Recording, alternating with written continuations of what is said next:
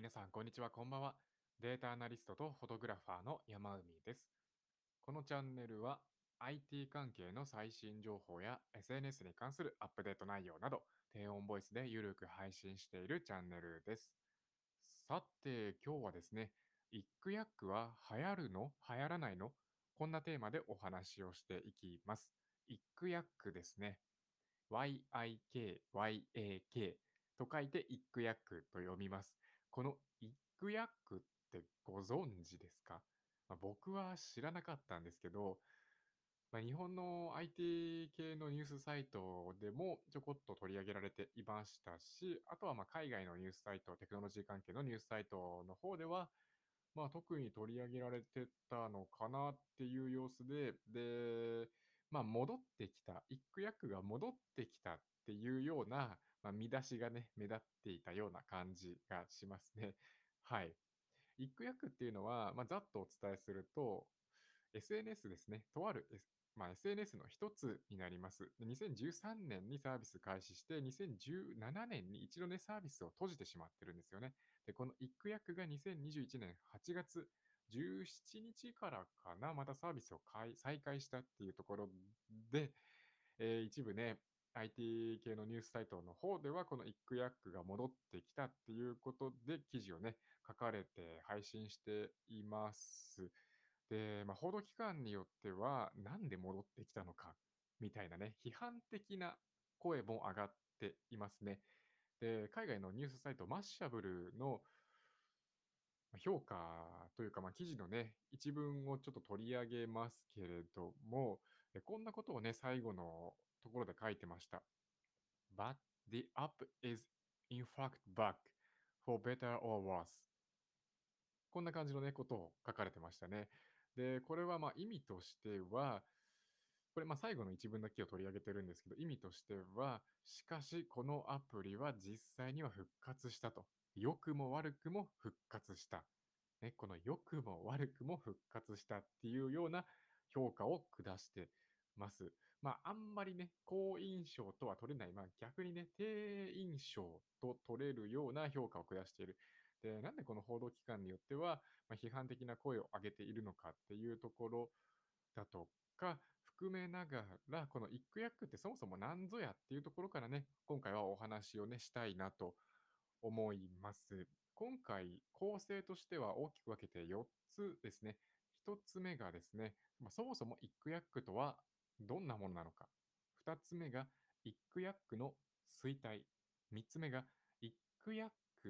今ですね、サービスを再開しての今、現状の取り組みになりますね。最後4つ目、まとめとこれから以上4つに分けて、今回はこんな構成でお話をしていきます。はい。では1つ目ですね、そもそもYikYakとは何かということでお話をしていきます。YikYakですね、先ほどもちょこっとお話ししましたけれども、2013年にそのサービスが出来上がっています。共同創業者が2人いてですね、1人目がタイラー・ドロールさんと、2人目がブルックス・バフィントンさんっていう、この2人が立ち上げた SNS になります。SNS って言っても、Twitterだとかインスタグラムとかっていうものとは大きく異なっていて、何が大きく異なるのかっていうと、まず、完全にこれはもう匿名の SNS になるんですよね。Twitter とかも別に、選べますけどね、本名だろうが、匿名だろうが、Twitter も選べますし、インスタも選べますけど、基本的には例えば Facebook だとか LinkedIn っていうのは、実名が基本の SNS。になりますよね。ただYikYakっていうのはもうこれはもう基本的にはもうみんな匿名の SNS になるんですよね。で、特徴としてはですね、もう一個本当に特徴的なものがありまして、半径5マイル以内のユーザーの間で利用するっていうのが基本になっていたみたいですね。半径5マイル。半径5マイルなんで、1マイル約 1.6 キロなんで、日本的にはというか、キロメートルで換算すると、半径約8キロメートル以内のユーザー間で利用するっていう匿名の SNS でした。YikYakですね。はい。まあ、この匿名のYikYak、まあ、匿名であるがゆえにいろんなね、こう、まあ、弊害というか、ちょっとね、まあ、問題になったっていうようなことがあって、まあ、2017年にね、サービスを閉じてしまうんですけれども、それはね、今後のまあ構成の方でお話をしていこうと思います。構成の今回の1つ目ですね、そもそもYikYakとはということで、匿名で半径5マイル以内のユーザー間で利用するっていう SNS になります。で、これがですね、このYikYakがですね、2021年8月現在ですね、サービスまた再開したっていうところで、これは今現在、8月の現在、これがまあ8月21日ですけれども、今現在はアメリカの iOS ユーザーの間だけで使える状態ですね。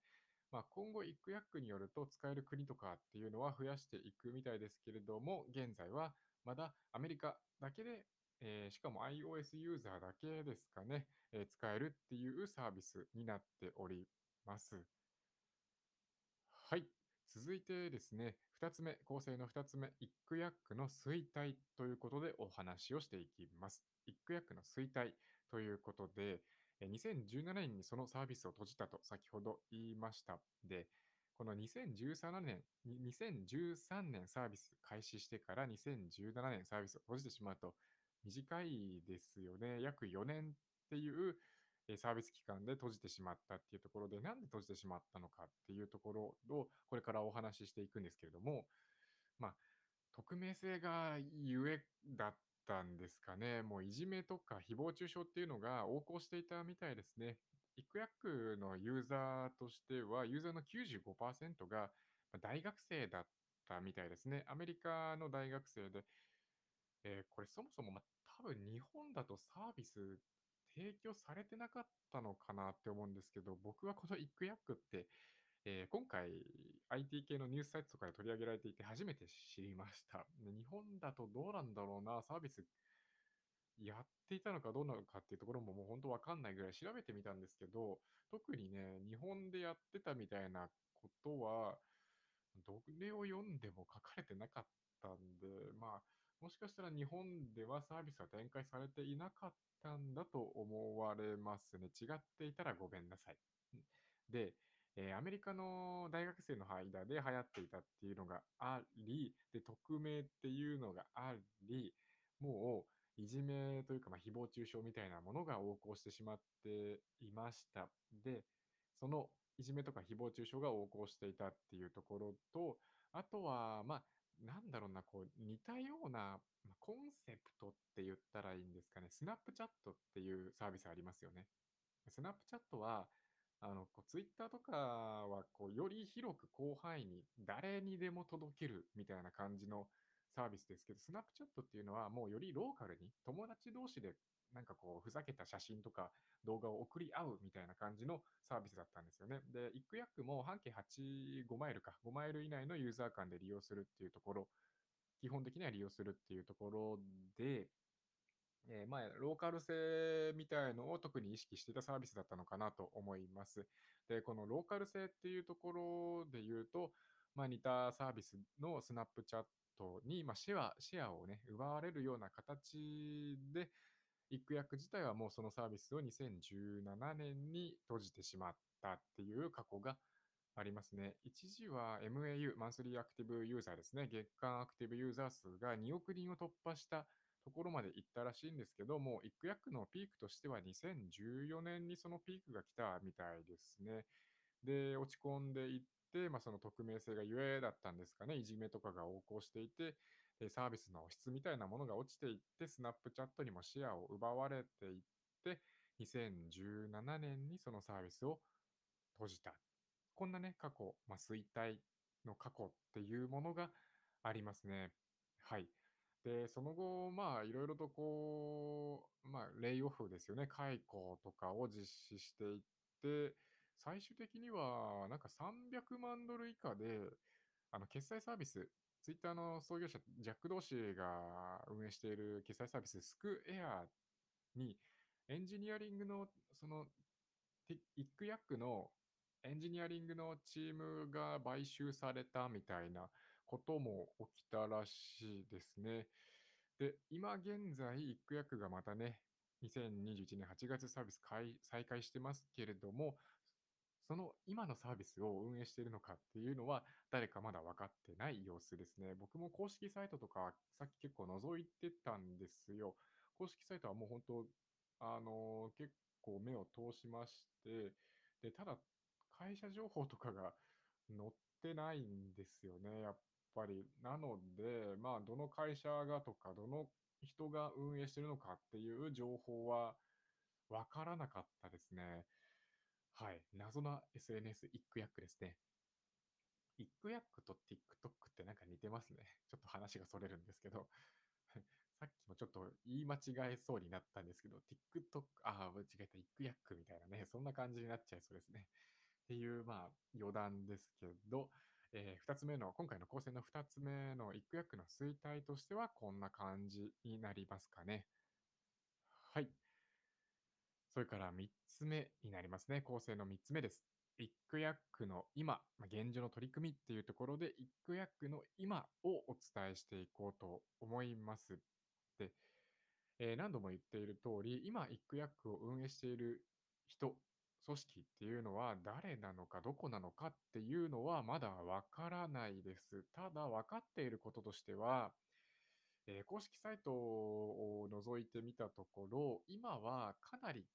クリーンさっていうものをアピールしているような感じに僕は見えましたね。なんでそのクリーンさをアピールしているように見えたかっていうと、主に3つですね、公式サイトに行くと主に3つ僕の目には目立っていました。3つ紹介していくと、1つ目がコミュニティガードレールということで、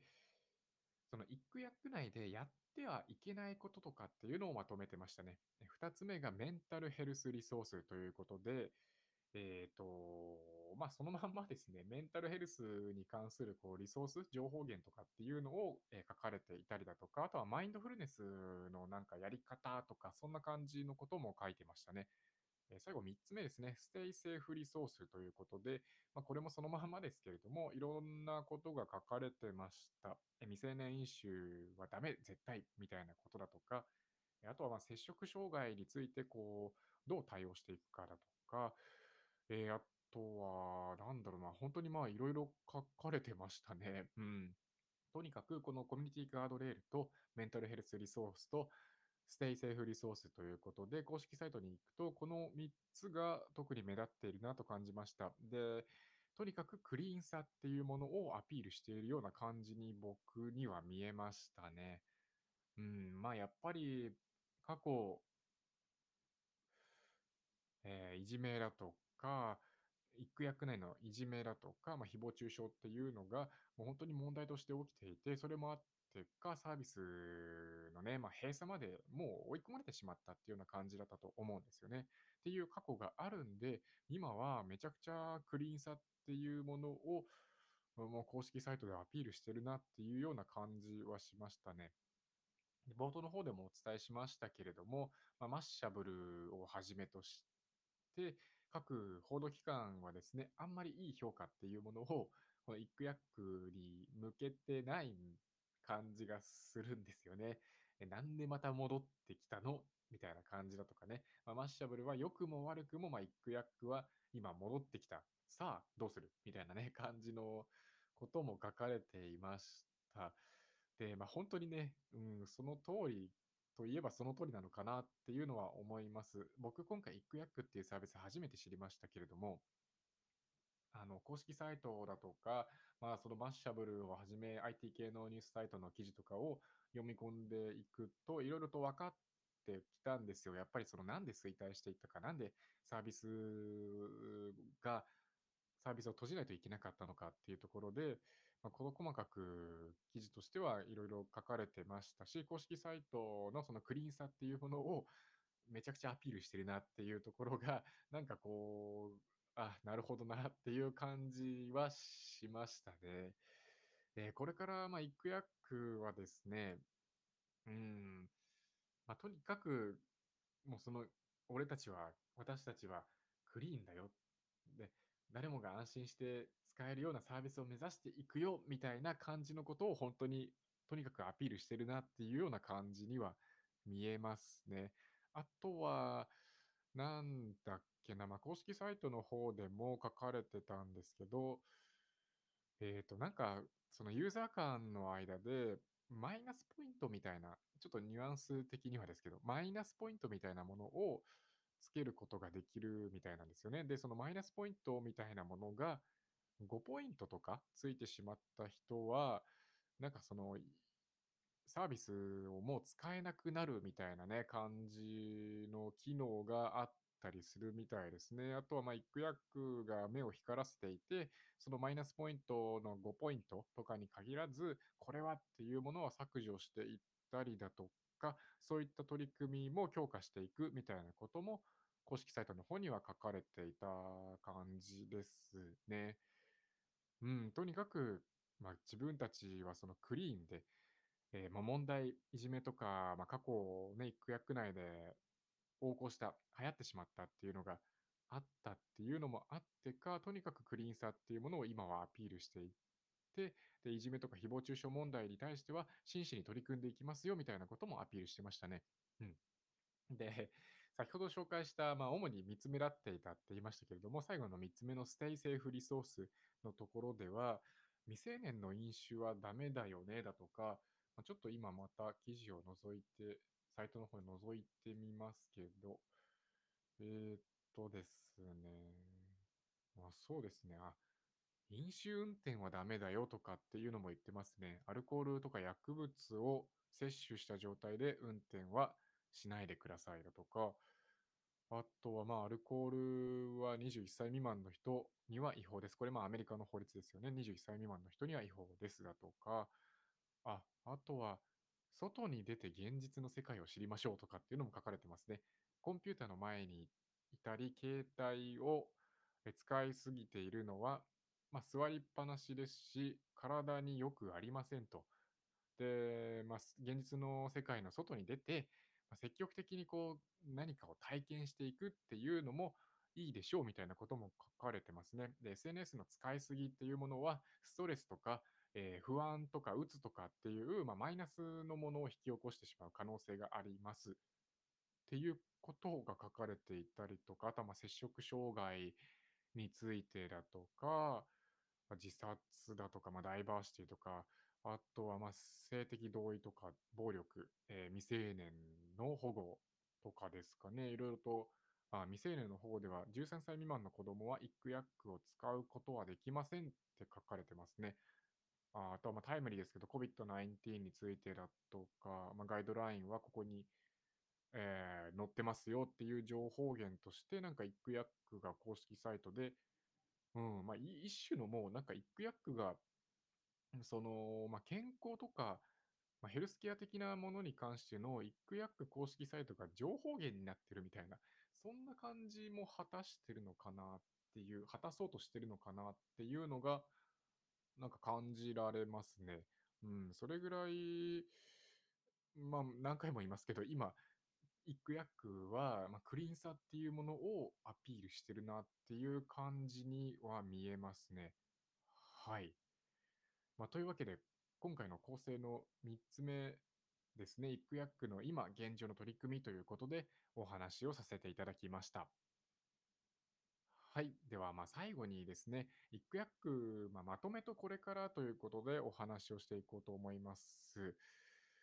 今回お話しした内容としては、まあ、そもそもYikYakとはということで、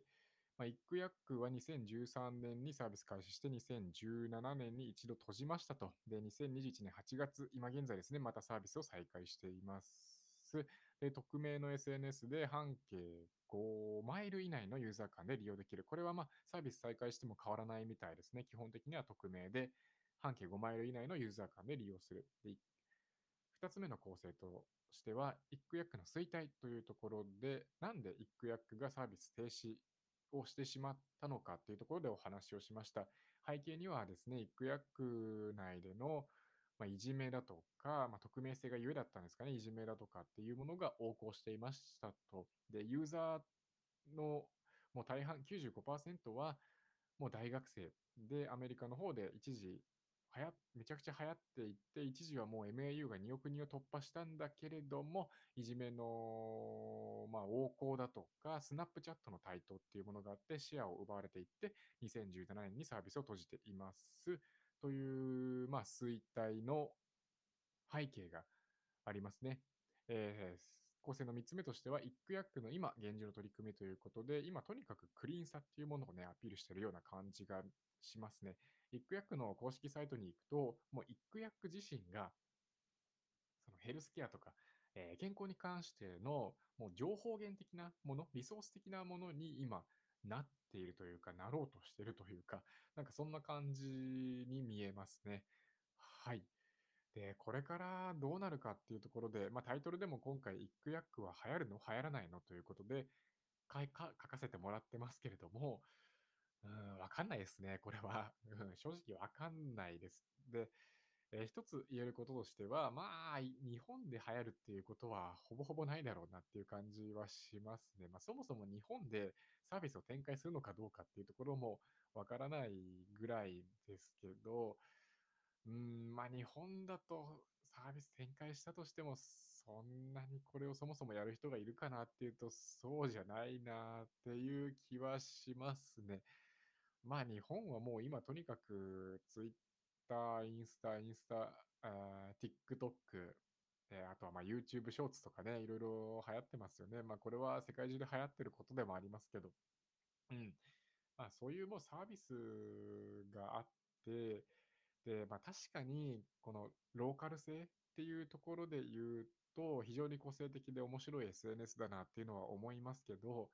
日本で使う人がそんなにいるかなっていうと、僕はそんなにないんじゃないかなって思いますね。はい。で、海外の方でですよね。今アメリカの iOS ユーザーには展開されているYikYakですけど、どうでしょうね。これ流行りますかね。流行るかな、どうだろうな。報道機関、マッシャブルとかもそうですけど、いい評価というか、いい印象っていうものは持ってないなっていう感じには見えます。で、あえてこのYikYakっていうサービスを使う人がいるのかどうかっていうところですよね。今、コロナが流行っていて、また世界中でね、デルタ株っていうものが流行ってきてしまっている、大変な時にね、またなってきてしまっているってところで、よりローカル性というか、地域密着というか、地域間でのつながりというか、その辺っていうものは、特に本当にいろんな人が興味を持ってきている分野、目を向けてきている分野っていうんですかね、そんな感じの状態にはなっていると思います。ただ、このYikYakがその中で、本当に流行っていくかどうかっていうところですよね。僕は分かんないです。日本で展開されたとしても、日本ではまず流行ることはないだろうなっていう気はしてますね。はい。で、アメリカの方でどうなのかっていうところでは全然わかんないですね。正直本当にわかんないです。今もうなんかアメリカの方でももうみんな TikTok にお熱っていう感じがするんで、このYikYakが流行るかっていうと、正直流行んないんじゃないかなっていう感じがしますけどね。はい。僕このYikYakっていうものを今回初めて知ったんで、そもそもね、まだまだYikYakのことっていうものが何なのかよく分かってないです。実際にサービス使ったこともないので、細かいところはよく分からないんですけど、正直流行るかどうか、特にこのYikYakがアピールしているクリーンさっていうものでよく評価されるようになってきてから、さあどうなるかっていうところではね、あるのかなとも思います。結論としては、流行るの流行らないのっていうところの結論としては、僕はね、全然わかんないですね。はい、結論になってないかもしれないんですけど、今回はこんな感じで、YikYakは流行るの流行らないのというテーマで、今回のラジオ終わりにしたいと思います。